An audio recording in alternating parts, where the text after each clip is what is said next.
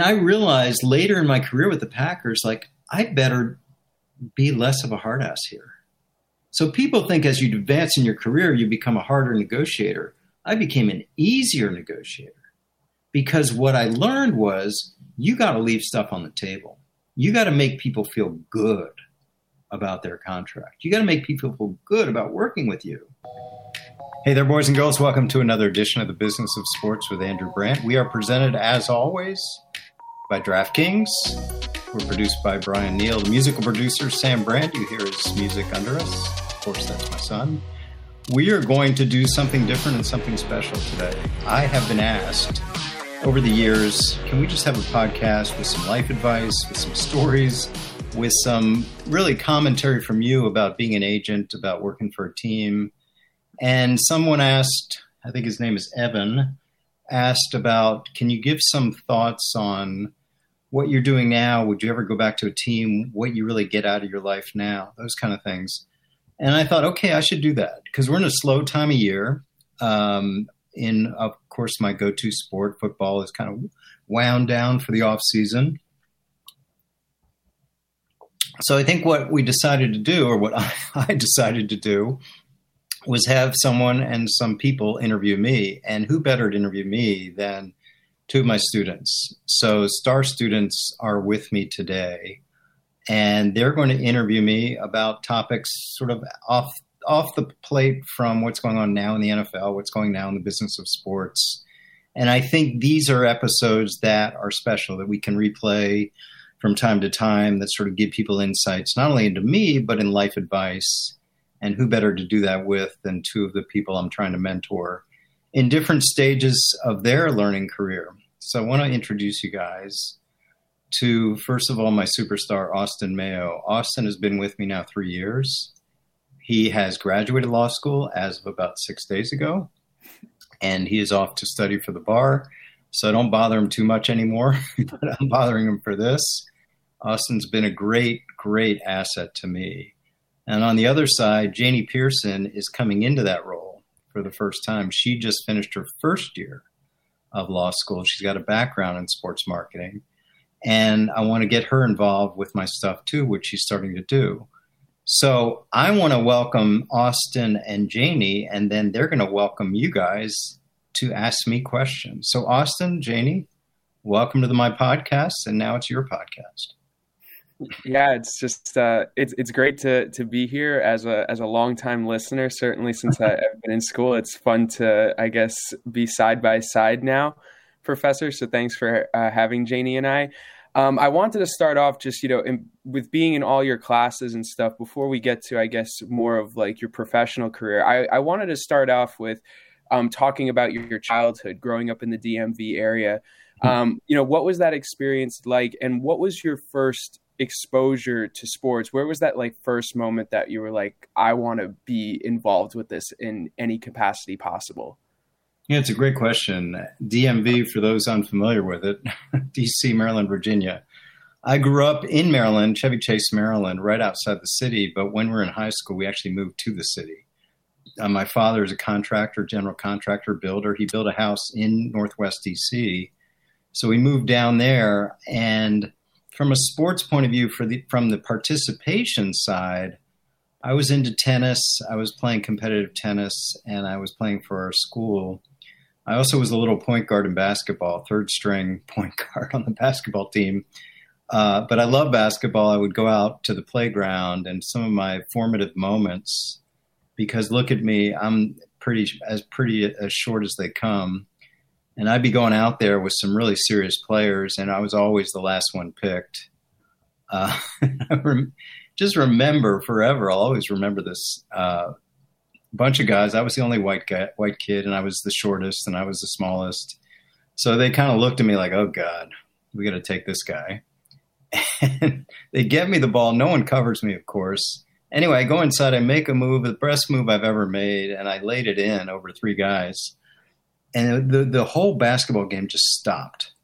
and they like they're like, oh my god! And they said, all right, Shorty, Shorty can ride, Shorty can ride. That and I'll just remember, Shorty can ride the rest of my life. That someone said that about me. Shorty can ride.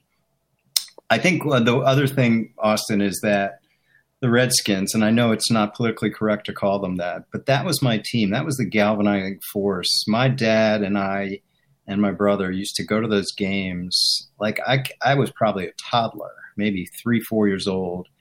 We'd go to Redskin games at RFK Stadium, which is, of course, no longer housing the, the Commanders games. Um, and it was just a great experience, you know, having those tickets and going season tickets. We had partial season tickets to the Washington Bullets. Now they're called the Wizards. But the Redskins was really, you know, they were good. They were good the whole time I was growing up. And that was just a great experience. So growing up in DC was great. I have to say this because a lot of people ask. I never really experienced the political government side.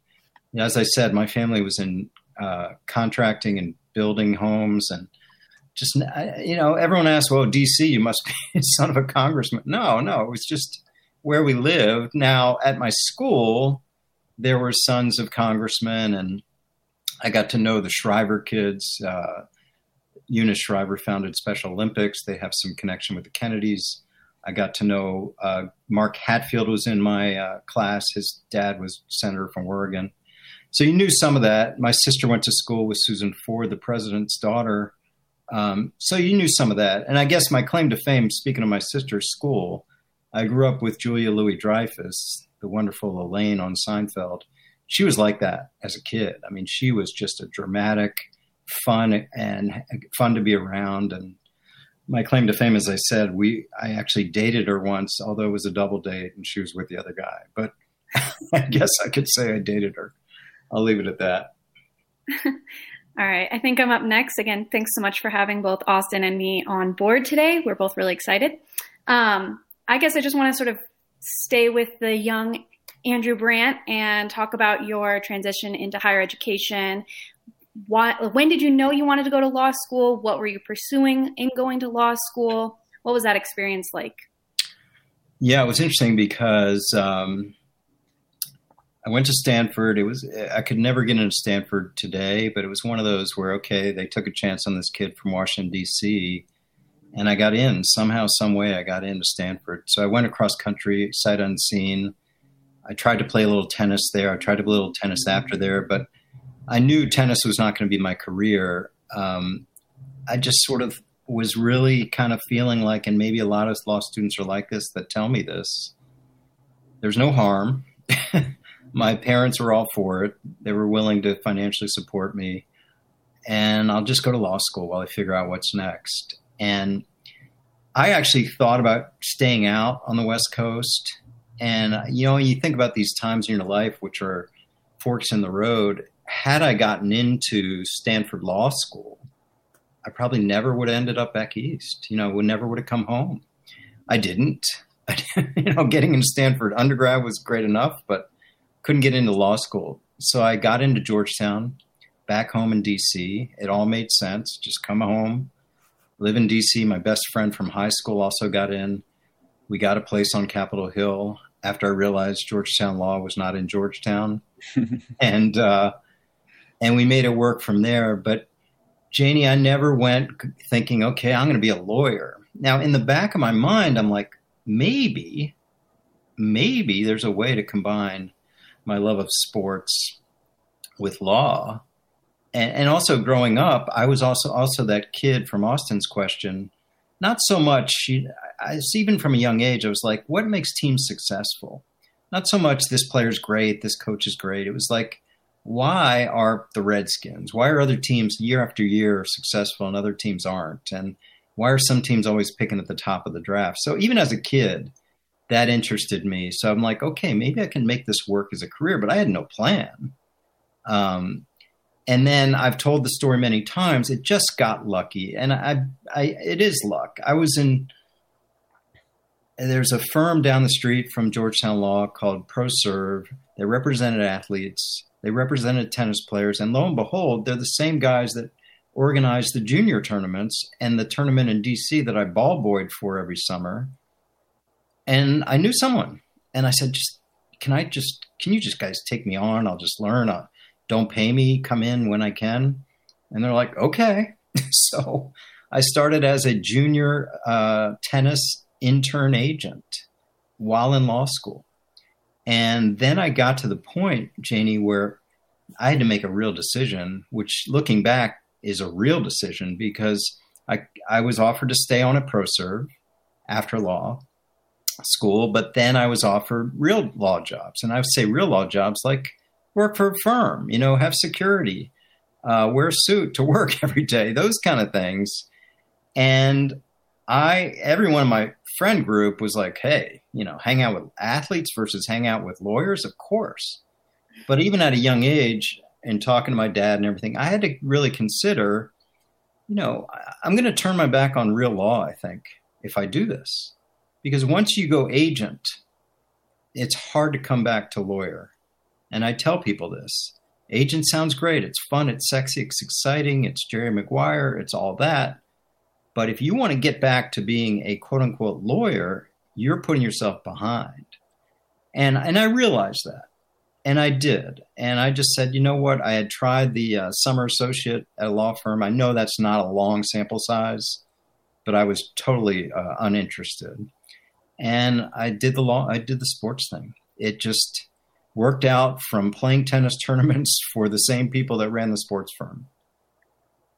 So what was the point then where you started getting involved with David Falk? Because I feel like that is kind of like the turning point in your career where that really set you up, not just on the professional sports track, but that's where you were, in, you know, interacting with some of these humongous players and going off of that not just working with David Falk but I think everyone in the in their in their professional field whether it's you know an actor in Hollywood or or a football player whatever that might be they all have that moment where they're like oh my god like I'm actually involved. They all have that starstruck moment whether it's the kid who idolized Tom Brady playing Tom Brady or whatever that is. So when you were working with David Falk what when was that first moment that you're like oh my god I really am like living out the dream right now well, let me say this before I get to that answer because everyone asks me that, and I people have to know this that want to work into sports. That wears off fast, right? So the starstruckness and the sexiness and glamour being around uh, high-profile athletes wears off really fast. But I was a tennis agent, and I looked down the hall, same firm, right? ProServ, and there's this guy Falk, David Falk, and he has one other guy helping him but just dozens of NBA players. And two signed in recent years named Patrick Ewing and Michael Jordan, who are taking up most of his time. And I'm like, hey, that guy needs help. Can I stay in the firm and work for him? I asked the head of the firm. And he talks to David. He's like, yeah, I need help. So I'm like, that's the best way to move is just go in and, and find your way. So that was one move and then you know austin i did meet michael and i'm like you know sort of looking around the room like i'm really in the room with michael jordan.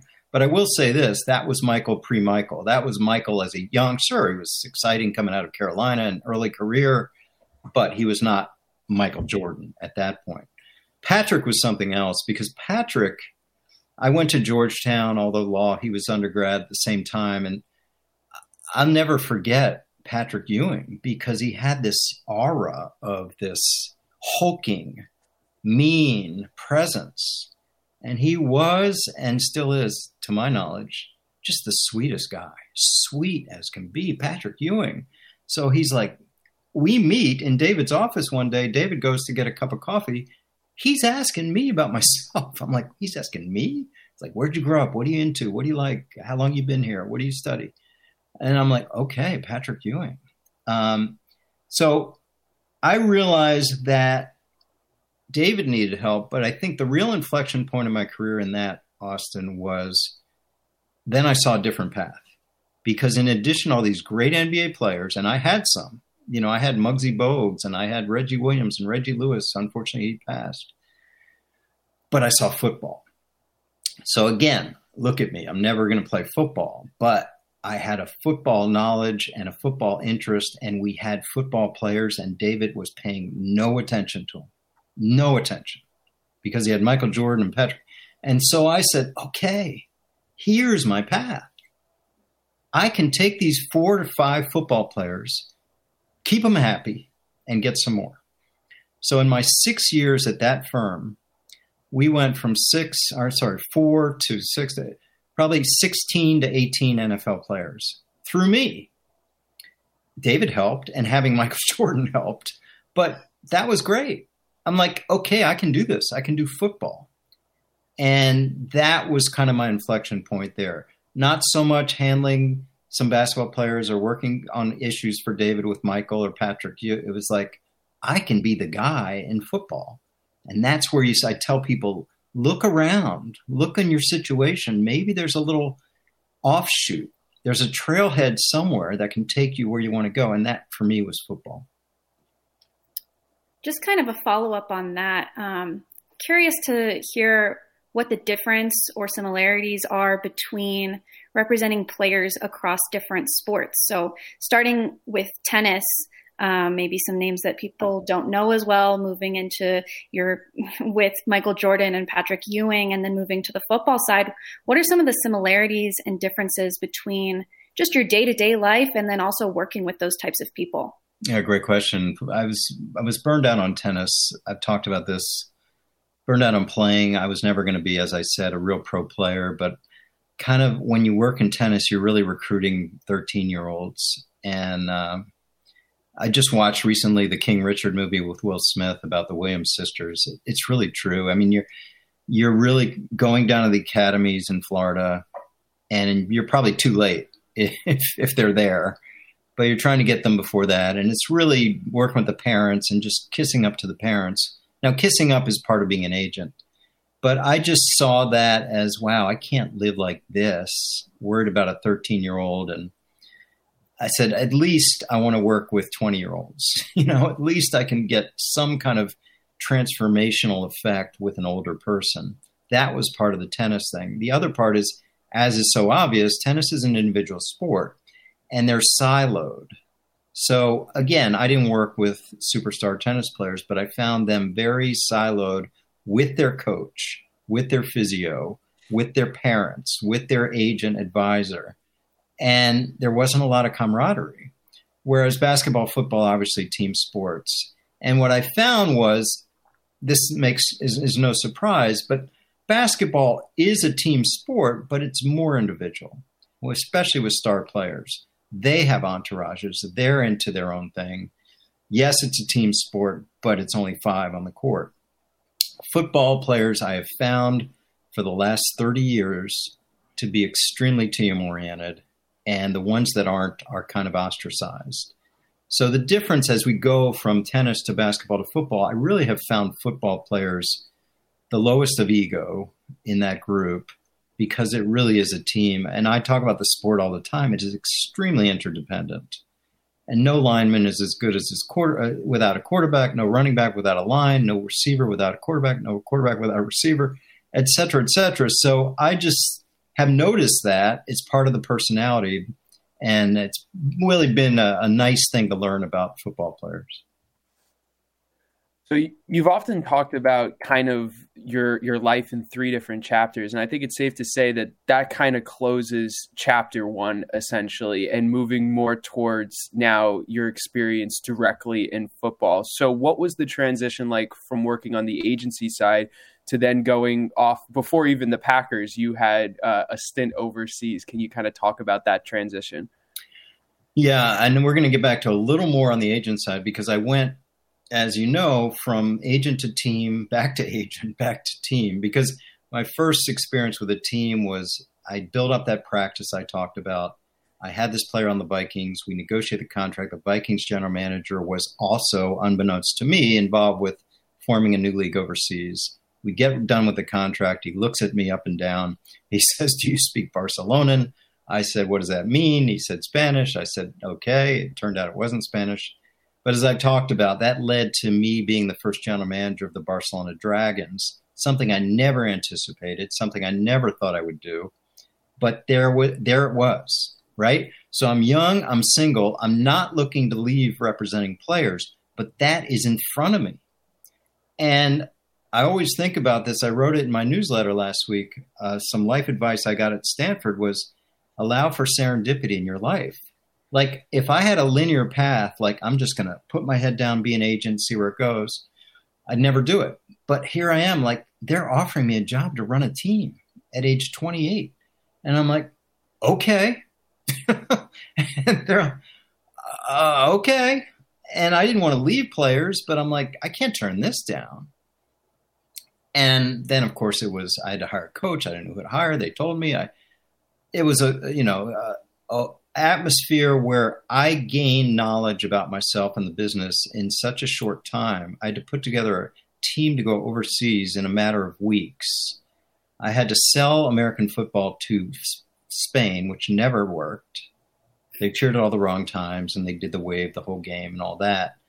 But what really showed me was like dealing with adversity, right? When I read about NFL teams that have to play in London and come back, I'm like, come on, like we played, we played in like, you know, they were putting up goalposts in the corners of the end zone. They ruined our uniforms. I had to, I had to pay pay customs bribes to get our equipment.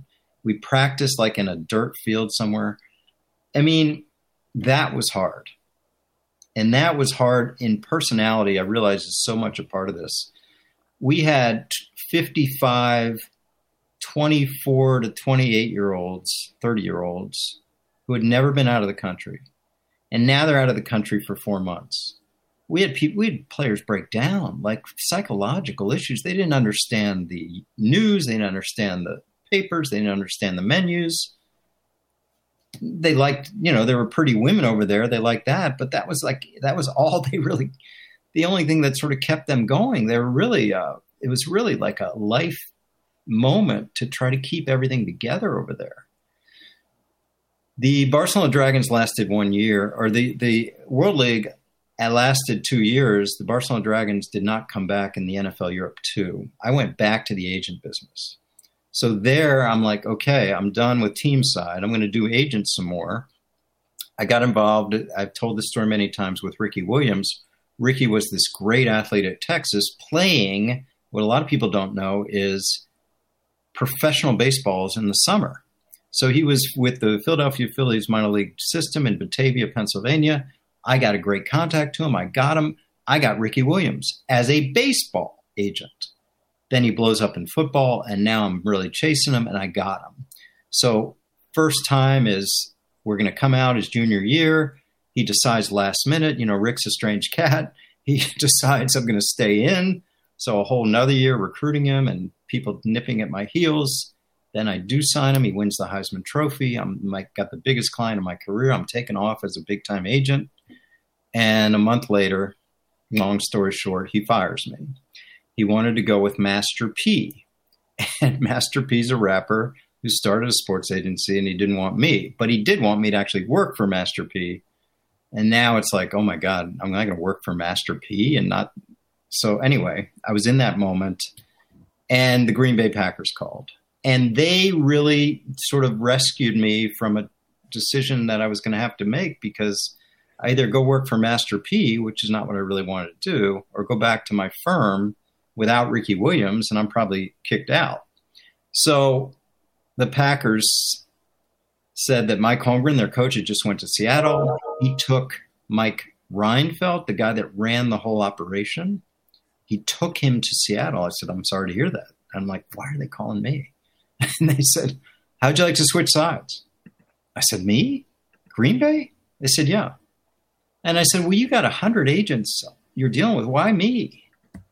And I had this third string quarterback at the time, Matt Hasselbeck, and they just said, We like the way you dealt with Hasselbeck you seem to know your way around these contracts and cap, and we're trying to get more agent friendly. What better way than hire an agent? And I said, okay.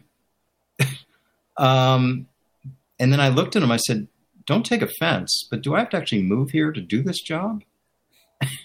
and they said, no offense, but yeah, you got to be here. So now I have a wife and a kid, one kid, and it's like, okay, what do we do? And I really decided to sort of get off the agent train of chasing around players around the country. And I know everyone wants to do it at a young age, and I don't deter people from wanting to be agents. I just want to make sure they know what it is. But I got to a certain age with a family now, and I'm like, okay, here's my opportunity to get off, to get off the train of chasing players around the country because the lifeblood of being an agent is recruiting. That's how you stay in business. And that's hard. that is a hard thing to do because you're so many agents after just this one pool of really good players. And that's hard to do. It's a hard life. So Green Bay was certainly not geographically desirable, but I did it. We'll get back to Austin and Janie with me. First, a word from AG. AG1 is Athletic Greens. I love it. It's a great product. I use it every day, pour it in my water early in the morning. Gives me all the supplements, nutrition I need. I don't need to spend on a lot of supplements it costs less than $3 a day. It's much cheaper than getting all the different supplements you need. Lifestyle friendly, keto, paleo, vegan, dairy free, gluten free. I started taking it years ago when I heard it on a podcast. And it's just been a habit for me with big benefits. It's the one thing I can do every morning to take care of myself. I don't need a multivitamin. I don't need all these supplements. I get everything I need with one scoop every morning, and it's packaged so easily you can take it on the road with you. So, to make it easy, Athletic Greens is going to give you a free one year supply of immune supporting vitamin D and five free travel packs with your first purchase. You just have to visit athleticgreens.com slash BOS. Again, that's athleticgreens.com slash BOS for business of sports. Take ownership over your health. Pick the ultimate daily nutritional insurance. AG1, that's Athletic Greens. Mom deserves the best, and there's no better place to shop for Mother's Day than Whole Foods Market. They're your destination for unbeatable savings, from premium gifts to show-stopping flowers and irresistible desserts. Start by saving 33% with Prime on all body care and candles. Then get a 15-stem bunch of tulips for just $9.99 each with Prime. Round out Mom's menu with festive rosé, irresistible berry chantilly cake, and more special treats. Come celebrate Mother's Day at Whole Foods Market back to my students, my friends, Janie and Austin, and I'll let you start another question. Absolutely. So we just sort of started getting into your journey with the Packers. I was wondering if you could talk about sort of the transition from going starting as a GM for the first time as your first position in front office management. How did that feel transitioning into a role where you had people above you, maybe with a little bit more guidance? Um, what was that transition like? Yeah, very different than being an agent because like very team oriented. Now you're with a team, right? So as an agent, you may be with a big firm as I was, but again, an agent is a very solitary existence when you're talking about your clients. It's very siloed. So your client, you want to maximize income for your client, maximize contract income and endorsement income and financial performance, whatever you can do. With team, it's like everything. And I don't want to be bragacious, Janie. I certainly didn't come in as GM. I came in as the director of player finance and general counsel and was promoted to just vice president. We made it simple. And that was really my role there. So I did, a lot of people wonder, what does that mean? So I basically did everything but coaching, scouting. So I did all our player contracts. Now I'm dealing with all the agents that I had competed with all these years, and I knew them well, and it was it was easier to negotiate with people that you knew, as always. Then I did all our salary cap management, which we can talk about more. Then I did liaisoning with the NFL, with whatever it is, whether we have grievances, players that we're grieving against, they're grieving against us, player disputes, player fines, player discipline uh, and then you're dealing with the NFL Management Council and any contract issues or labor issues that come up following our collective bargaining negotiations league wide, dealing with local politics in certain ways. And our, we were getting a renovation done in my early years there at Lambeau Field. So basically, as I said, anything that involved players and not coaching, not scouting, I stayed in my lane away from those things. But that was my role there. And I like to say I was the fulcrum so I think every organization needs this. I tell organizations this when I speak to corporate groups. I was kind of the middle between, in our case, the football side, which are coaches and manage and GMs that really want to get players now, now, now, now, and our business side, which is very long term. How are we look, going to look in 2028? How are we going to look when the CBA expires? Those kind of things. And I was kind of sometimes the voice of reason to the football side, like, hey, chill, we'll do this next year and sometimes the voice of aggression to the business side, like we need to spend another million dollars here. I need to make this happen. And as everyone knows, the Packers has no ownership structure of the traditional way. we had an executive committee, we had a board of directors, but they really gave us ex- incredible autonomy. And I never took that for granted. I really didn't. But I will tell you this if I did a contract with a player that was 10 million or 20 million, nobody would know. Nobody would say, hey, Andrew, good job or bad job. It was just up to me. And I understood the magnitude of that, but I didn't get awed by it. One thing that you've talked about in classes, and I think you know most people don't really understand in the industry, but um, you've talked about how I think at the beginning of your career with the Pack- Packers, um, like you were able to get some really, I guess, team friendly deals against some agents who were maybe not as experienced or just didn't know what they were doing as well. But then over time, you realized that there was kind of a camaraderie and, and it almost didn't make sense to you know pay players less than possibly even though you could have gotten the deal can you kind of talk about maybe an example or two of that kind of growth within within your your time at the Packers and and how that made you a better I guess vice president over the years? Yeah, and I think that's a great question, Austin, because what I what uh, hopefully what I become here talking to you guys about it previously and now on this podcast is a little more human. I think people that have success in life really have to show vulnerability on what they did wrong. Um, and what Austin's talking about is when I got to the Packers, something about me was very competitive. Like I want to show the world, and I don't know who the world even was. It's because I just talked about. No one really noticed. Um, I could do these deals, right? I could negotiate these contracts with the best of them. I could outperform the Detroit Lions, the Denver Broncos, the Dallas Cowboys on these deals. And what I did, looking back, was destructive what I did was I got over on certain agents, especially inexperienced agents with some of our better players. Because I would go to young players because I knew if they got to free agency, we'd have a hard time retaining them in Green Bay. So I'd go to younger players after year two or year three, and they're in their five year contract stream. And I'd say, let's do a deal. And I would, you know, I would get a really good deal. And this is why it was wrong for a couple of reasons. Number one, they'd all come back and they'd see the market pass them by a year later, two years later, three years later. And number one, they'd want more money in the middle of their contract. So we'd create these divisions and it wouldn't be good for the team. But the other thing is they looked at me. They looked at me like, you got over on me. You got over on me. And that was hard that was hard, especially when players wanted to negotiate with me because they said, "You're cool. You've been an agent. I don't need an agent. We'll just do it together." And and that happened a couple times, and I lost relationships with players and agents. And I realized later in my career with the Packers, like I better be less of a hard ass here. Like I got to chill out. So people think as you advance in your career, you become a harder negotiator. I became an easier negotiator because what I learned was you got to leave stuff on the table.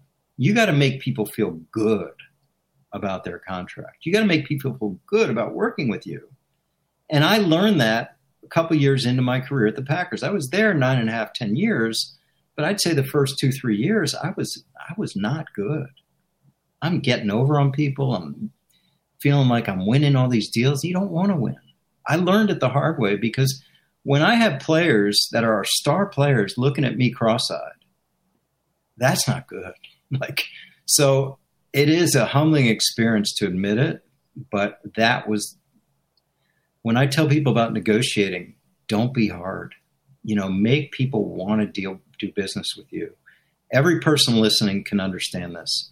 Every person listening knows you deal with the same people in your walk of life. You do all the time. It may be five people, it may be 50, it may be 100, but you're dealing with them over and over again. And you want them to say, Oh, Janie, Austin, Andrew, yeah, I like dealing with them. That'll be a fun, fun relationship, some partnership, negotiation, whatever it is. Just sort of talking about the the balance that you have to strike, but when you're negotiating, um, were there other elements of working in a front office that required different types of balance, like when it came to maybe work life balance? Um, you know, it's sort of like working in sports, there's a lot of glamour um, and desire for people to get into the industry. But was there any point where, you know, maybe things you had to take a little bit of a break or um, there was a struggle with a personal life sort of balance with that? Yeah, I mean, Green Bay was hard because of the weather. it's a, um, I've talked about why I ended up leaving the Packers, and it's just it's kind of the same things that got me so excited in the early years being there. You're treated like royalty. It's a unique situation. You're thrown into this fishbowl. No one's from there in the building, and everyone knows you. And so you walk around and they're asking you and they're tapping you on the shoulder while you're pumping gas and they're asking about this contract or this player. Are we really going to turn the team over to this guy, Aaron Rodgers? All these things that go on. And that was so cool at the beginning. And then as, as time went on, I'm like, I can't live this way. Um, I wanted more diversity for my life, for my wife, for my children. Um, I couldn't go out of the house and not talk about the Packers. It's just not the way I wanted to live. And I felt like uh, even a couple years before I left, I felt like I got to get out of here. There was a and there was a moment, Janie, um, and it was my son's tenth birthday. We had it at Lambeau Field, right?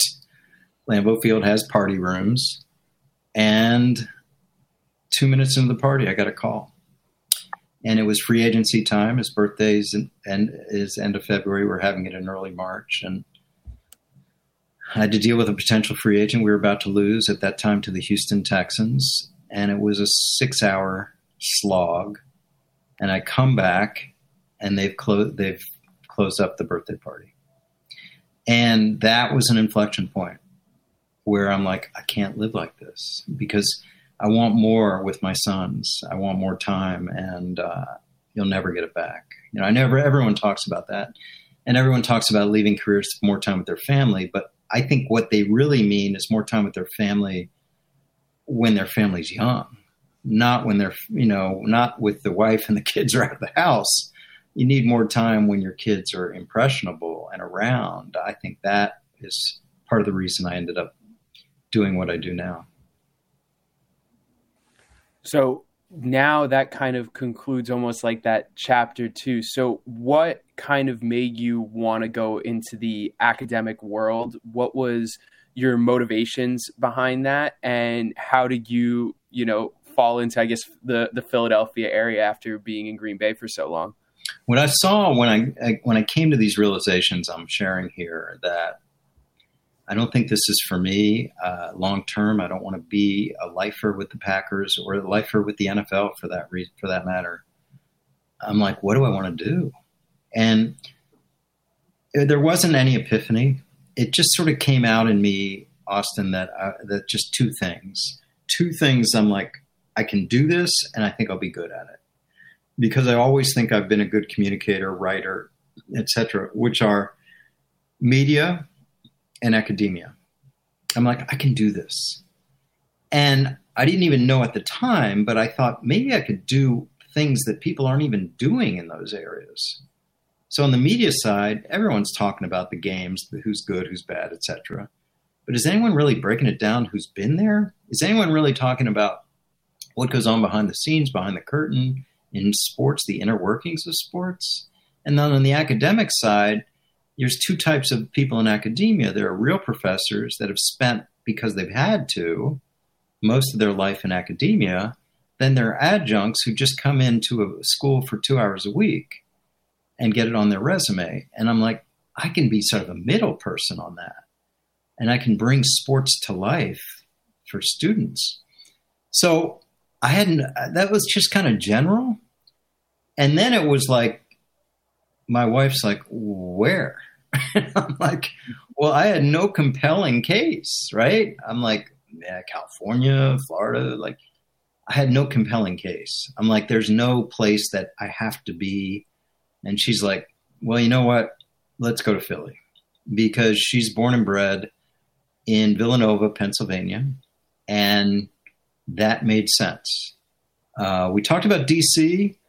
But again, we had met in DC. We had lived in DC when I was obviously an agent. So we're going to try Philly. And it sort of slipped out, I guess, to a few people that I was going to move out to Philly. And the first call I got about anything was Ken Shropshire, the head of sports business at Wharton, University of Pennsylvania. And he's like, I'm hearing a, you know, a little birdie's telling me you might be moving back here. And I'm like, yeah. He said, will you come teach with me? And I said, yeah, I'll teach with you, but that's not all I'm going to do. I'm going to do a lot of other stuff. She goes, fine. Yeah, please. So I moved back and started right away teaching at Wharton. I taught an undergrad sports law class, and that actually led to a grad negotiations class. Uh, MBAs, Wharton MBAs are no joke. You know, they they sort of put the pressure on you to come in there and give them something.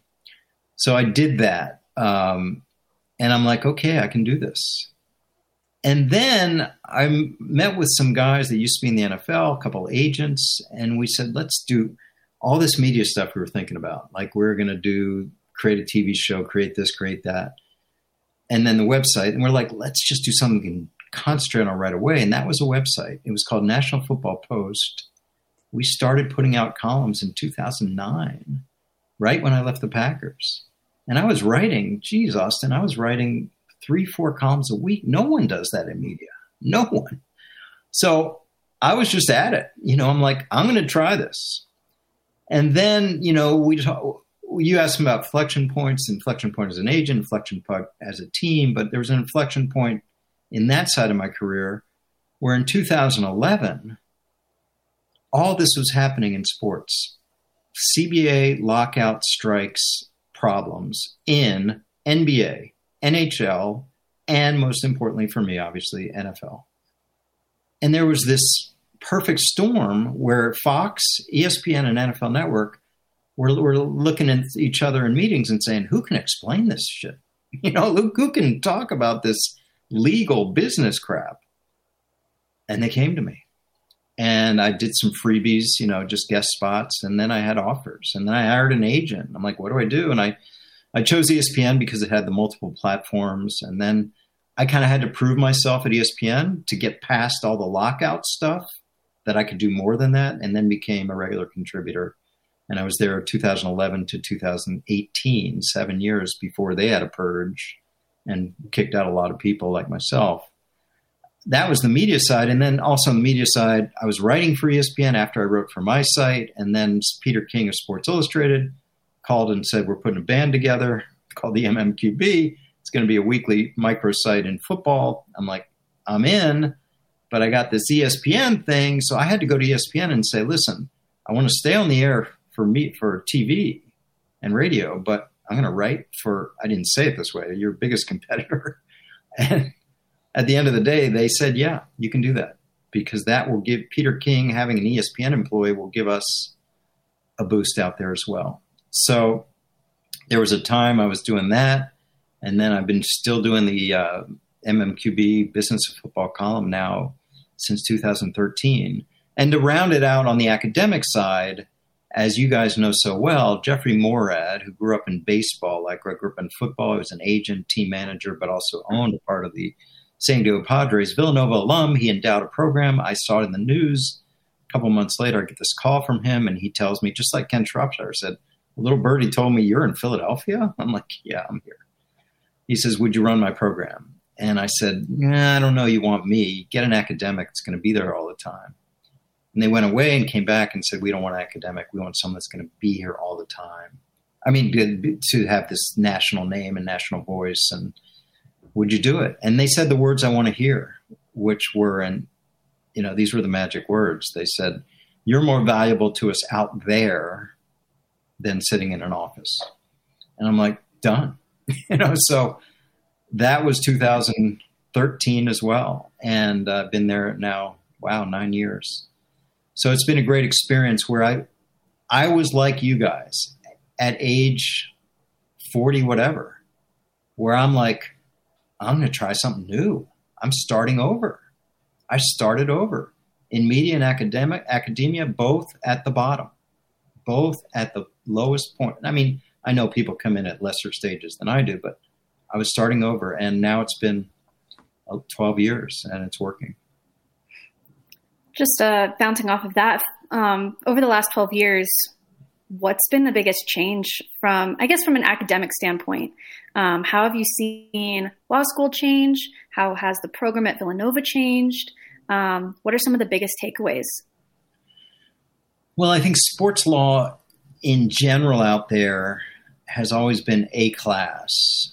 And you take a class at law school in sports law, or you take a class in business school on sports business, and never a coordinated program and I wouldn't say never, but there were a couple, only a couple opportunities out there for students prior to us forming this thing in Villanova.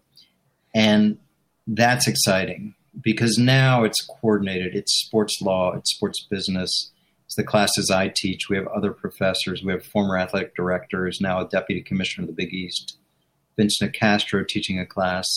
It's a way I can sort of mold it in my image and, and help students because what I talked about earlier. I'm not an academic. I'm not going to be an academic. I'm not even tenure track.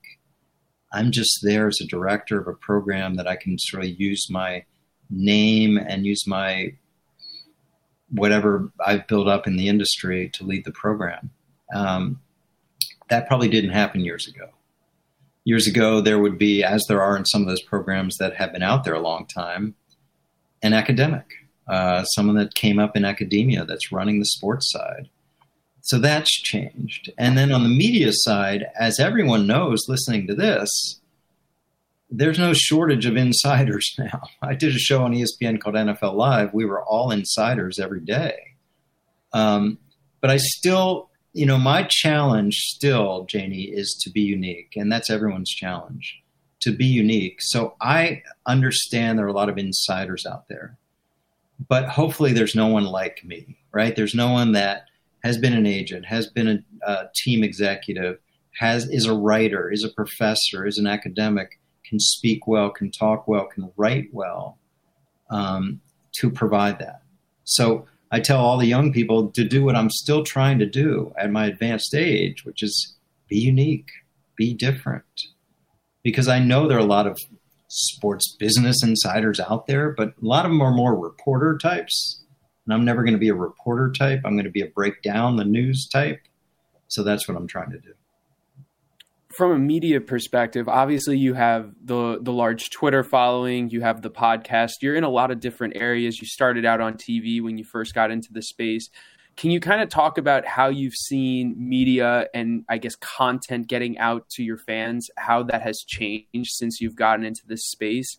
And, you know, where can I guess everyone get access to you now? Because now you have this email newsletter, you have the Sports Business League. So can you kind of talk about how I guess that's changed getting content to the viewers and now what do you have to offer? Yeah, I just think it's all changed. I mean, when I was at ESPN, I remember going to one of our producers and this was early on, maybe 2012, 13, 14. You know, can we can you guys think about a sports business show? Like we would talk about the business of the week and everything like that. And there was literally a producer that said, "You know what, Andrew? 12 people are going to watch that show." and I'm like, "Okay." So it backed me down pretty good. Um, I'm trying to prove them wrong. You know, I'm trying to prove those people wrong. I think you don't have to think about you know nerdy existential stuff when you think about sports business. So it's out there, and my Twitter is kind of hopefully a shining example of that. I'm like everyone, you know, you write your first tweet, you're like, who's going to care about this, right? And my link, my first article, like, who's going to read this? You're being so self promoting. What are you doing? I'm not a natural self promoter, but then you just sort of get into it where Twitter has resonated for me, and hopefully a lot of the people listening know, is that I try to do these bite sized pieces of information, these nuggets that you don't find from other people. And I use Twitter for that. And it's resonated. And then you think of things like one thing I saw, like uh, just probably like 2016, 17. And I said something, there will be lawyers. And oh my God, it took off. Like I didn't mean it for to be a tagline but there you see, you sort of learn from that. You see what happens when you do something like that. So that was something. And then, you know, I'm trying to expand. So when I started a podcast in 2017 or 18, again, people are like, podcast, eh, why are you doing that? Now everyone's got a podcast. And I just try to be different. I try to have a unique. I'm never going to get the numbers of a pardon my take. I'm never going to get the numbers of Bill Simmons, but I just try to get my people, you know, and try to build a bigger boat when I can and bring in unique things like this podcast. And then, as you said, what I tried to start, it's been a year now, is this newsletter. So on Sunday, I do the Sunday Seven. Credit to Austin right here for that name. That's a great name.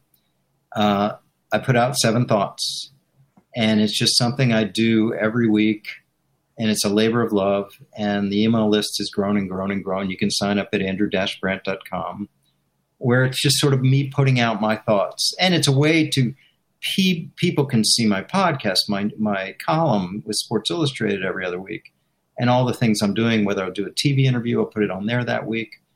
Um, that's been fun, the newsletter, and I'll keep doing that. And then what you mentioned is what I'm really trying to do now is add really, if you want to go deep with me, because yes, I'm going to make some money off it, but it's not about that anymore. It's about allowing people really to get into my brain seven days a week. So, Sports Business League is now going to be every day I do a daily video what's the topic for the day, whatever's going on, something new, something interesting, something I saw in the news. And again, not breaking the news, breaking down the news. And then I will, uh, you know, we'll have weekly meetings. We have a weekly Zoom for Sports Business League members. They get me for an hour, hour and a half, chatting about whatever's chopping up whatever's out there. And then we're going to do quarterly seminars on sports business topics. We're going to do some teaching and they're going to get the newsletter early. So again, people who want to get that, it's going to be reasonably priced, maybe hundred bucks a year, or something like that. Sign up for the Sports Business League, Andrew Brandt slash SBL, Andrew Brandt slash SBL. So we're sort of doing more of that. As you know, I'm trying to get into Instagram more, mm-hmm. still learning that ecosystem now that I've been so prolific on Twitter, trying to expand my reach there. But it's a constant journey. And I, as I just said in the previous answer, you know, I'm at this advanced age, but I'm learning all the time and trying to grow. I really am. Going back to something that you mentioned about um, topics that you go more in depth on, something that I know we talked a lot about this past semester is NIL. Yeah. And I kind of wanted to bring it back, and I'm just curious what's your take on this sort of new age of NIL agents? coming into the mm-hmm. scene?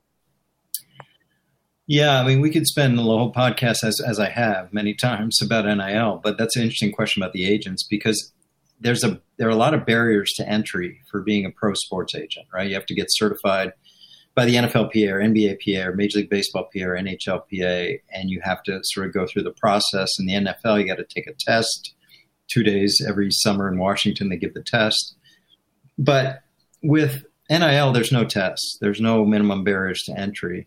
So anyone can theoretically be an NIL agent. What does that mean? Well, that means there's a lot of opportunities for young people, but a lot for athletes to sort of question because, hey, you never really done it before. It's an entree to getting players. What we're seeing out there is a lot of established agents getting into NIL because they realize this is our entree without you know, without sort of having anything for a kid. So they go to a kid as a freshman. In a normal situation, they would just be going to him like, "Hey, like us, you know, be our friend for two years, and then we'll get you all this money as a pro." Now it's like you can do stuff for them. You can prove yourself. And a big agency like Excel, like Vayner, like CAA, like Octagon can actually prove their worth when players are high school or freshmen and develop that relationship towards being a pro. So NIL has opened up all these opportunities for young agents or for uh, unexperienced agents, but also for big time agents. And I, I think that was kind of something I didn't expect. One thing you've talked about in your Sunday sevens, um, really since the beginning, has been, you know, I think uh, Janie talked about like that work life balance and yeah. you know your your interest in things, I guess, outside of sports, right? Where did that love of I know you you like being outdoors, triathlons, anything you know physical fitness related. Where did that kind of develop? um, and and kind of in you know in Sunday sevens, like what kind of what's your angle on that? What do you talk about when it comes to those types of things? As you know, you've kind of grown throughout like the sports space over the years. Yeah, it's hard to know where that came from. I, obviously, I've always been interested in sports from a particip- from a participatory participatory point of view as well as a fan.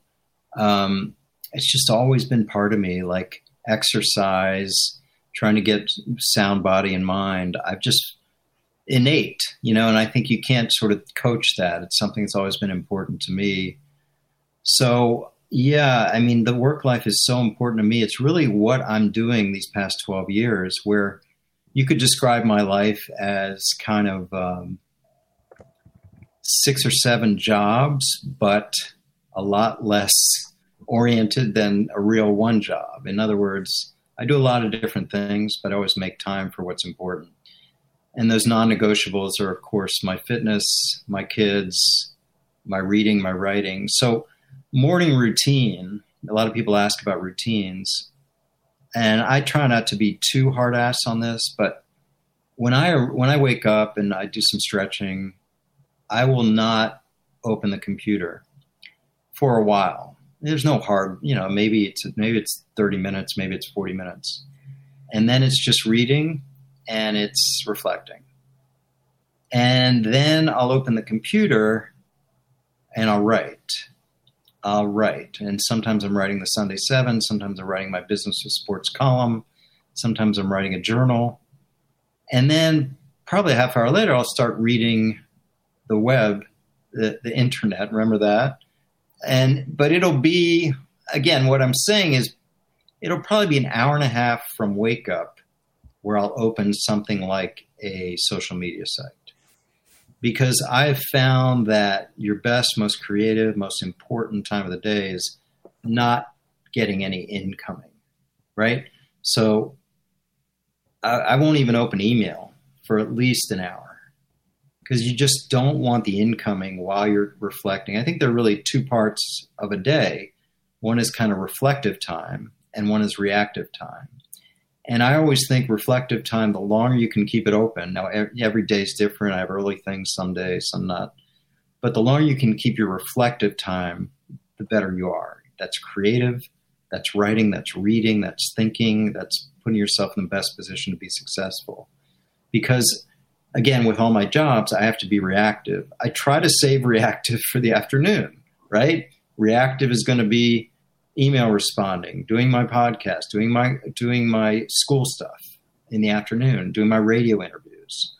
Now, sometimes people say I got to have you at eight in the morning or nine in the morning. I like that's fine, but that's sort of my my routine. So I morning is sort of a non-negotiable for reading, writing, and exercise. So I guess if you had to say my routine, I'm up around six six fifteen. I'll start reading around seven. I'll start writing around seven thirty. I'll start looking at social media or emails around eight thirty. I'll look at social media and then I'll exercise in the sort of 10, 9.30 to eleven range, and then sort of get the reactive part of my day started around noon. So this just my routine, I realize I'm fortunate without a quote unquote full time job, uh, but I can do what I can do and make my life work that way.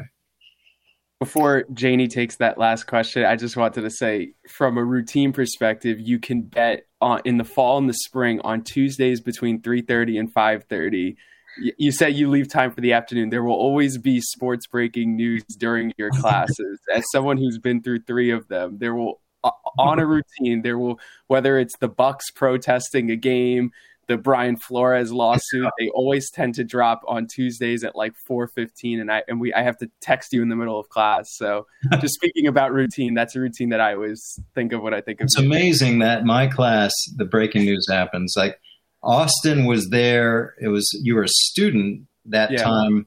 We're like, hey, uh, the Bucks. This was in the bubble. Uh, the Bucks aren't playing tonight. I'm like, what? like, yeah, they're boycotting the game because of the Jacob Blake shooting in Wisconsin. Like, oh, and all these other games aren't happening tonight. Oh, and they're all going to meet tonight, and Barack Obama is going to speak. I'm like, what? Wait, what? so, and then of course this year, Austin's my TA, and uh, we're in the middle of class talking about NIL. and he's like, uh, Brian Flores is suing, and Bill Belichick called him a, like, what? Wait, what?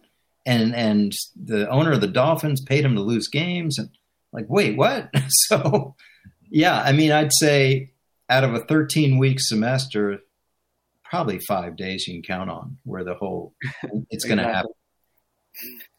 Well, I'm looking forward to that in the fall. um, I guess sort of approaching that hour mark.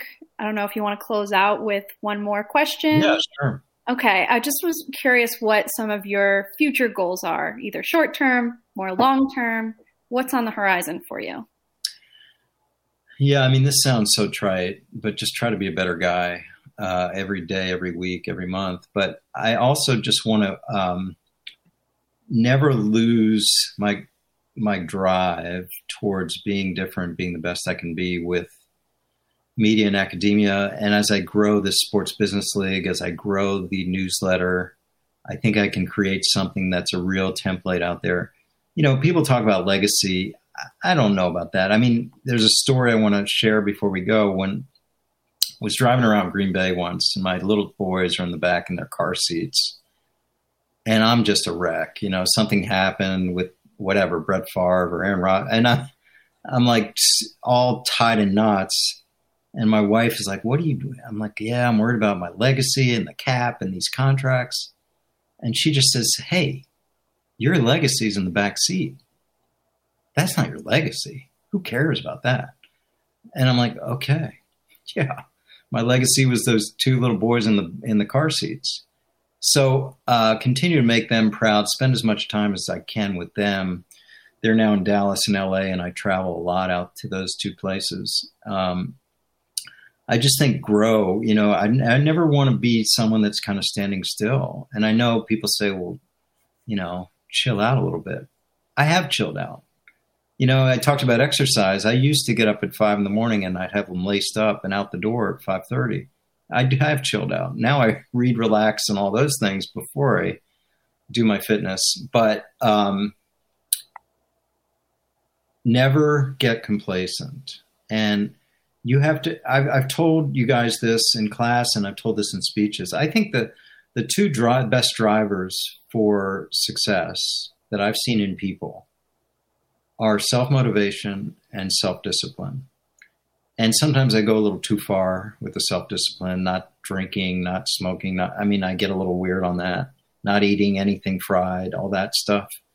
But I just think you have to have an intrinsic in you. It's not about the money. You know, I made so much more money with the Packers, but I'm so much happier now. And people say, "Oh my God, why would you be happier not working for the Packers?" I'm like, lifestyle. I want a better life. I want a life that I can control. And I think I'll leave it with this. I think people ask me, what's the definition of happiness? Happiness is not wanting. You know, happiness is not wanting things that you don't have. Uh, I work as much as I want to work. I do as much as I want to do. Some days are frenetic, some are not. I see my boys when I want to see them.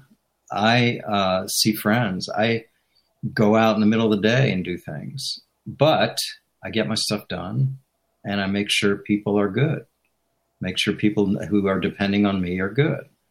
Um, but that's one definition of success. Another definition of success is really more mindful. It's more the present. People are successful, people who are happy are about the present. They're not thinking about something that happened in the past.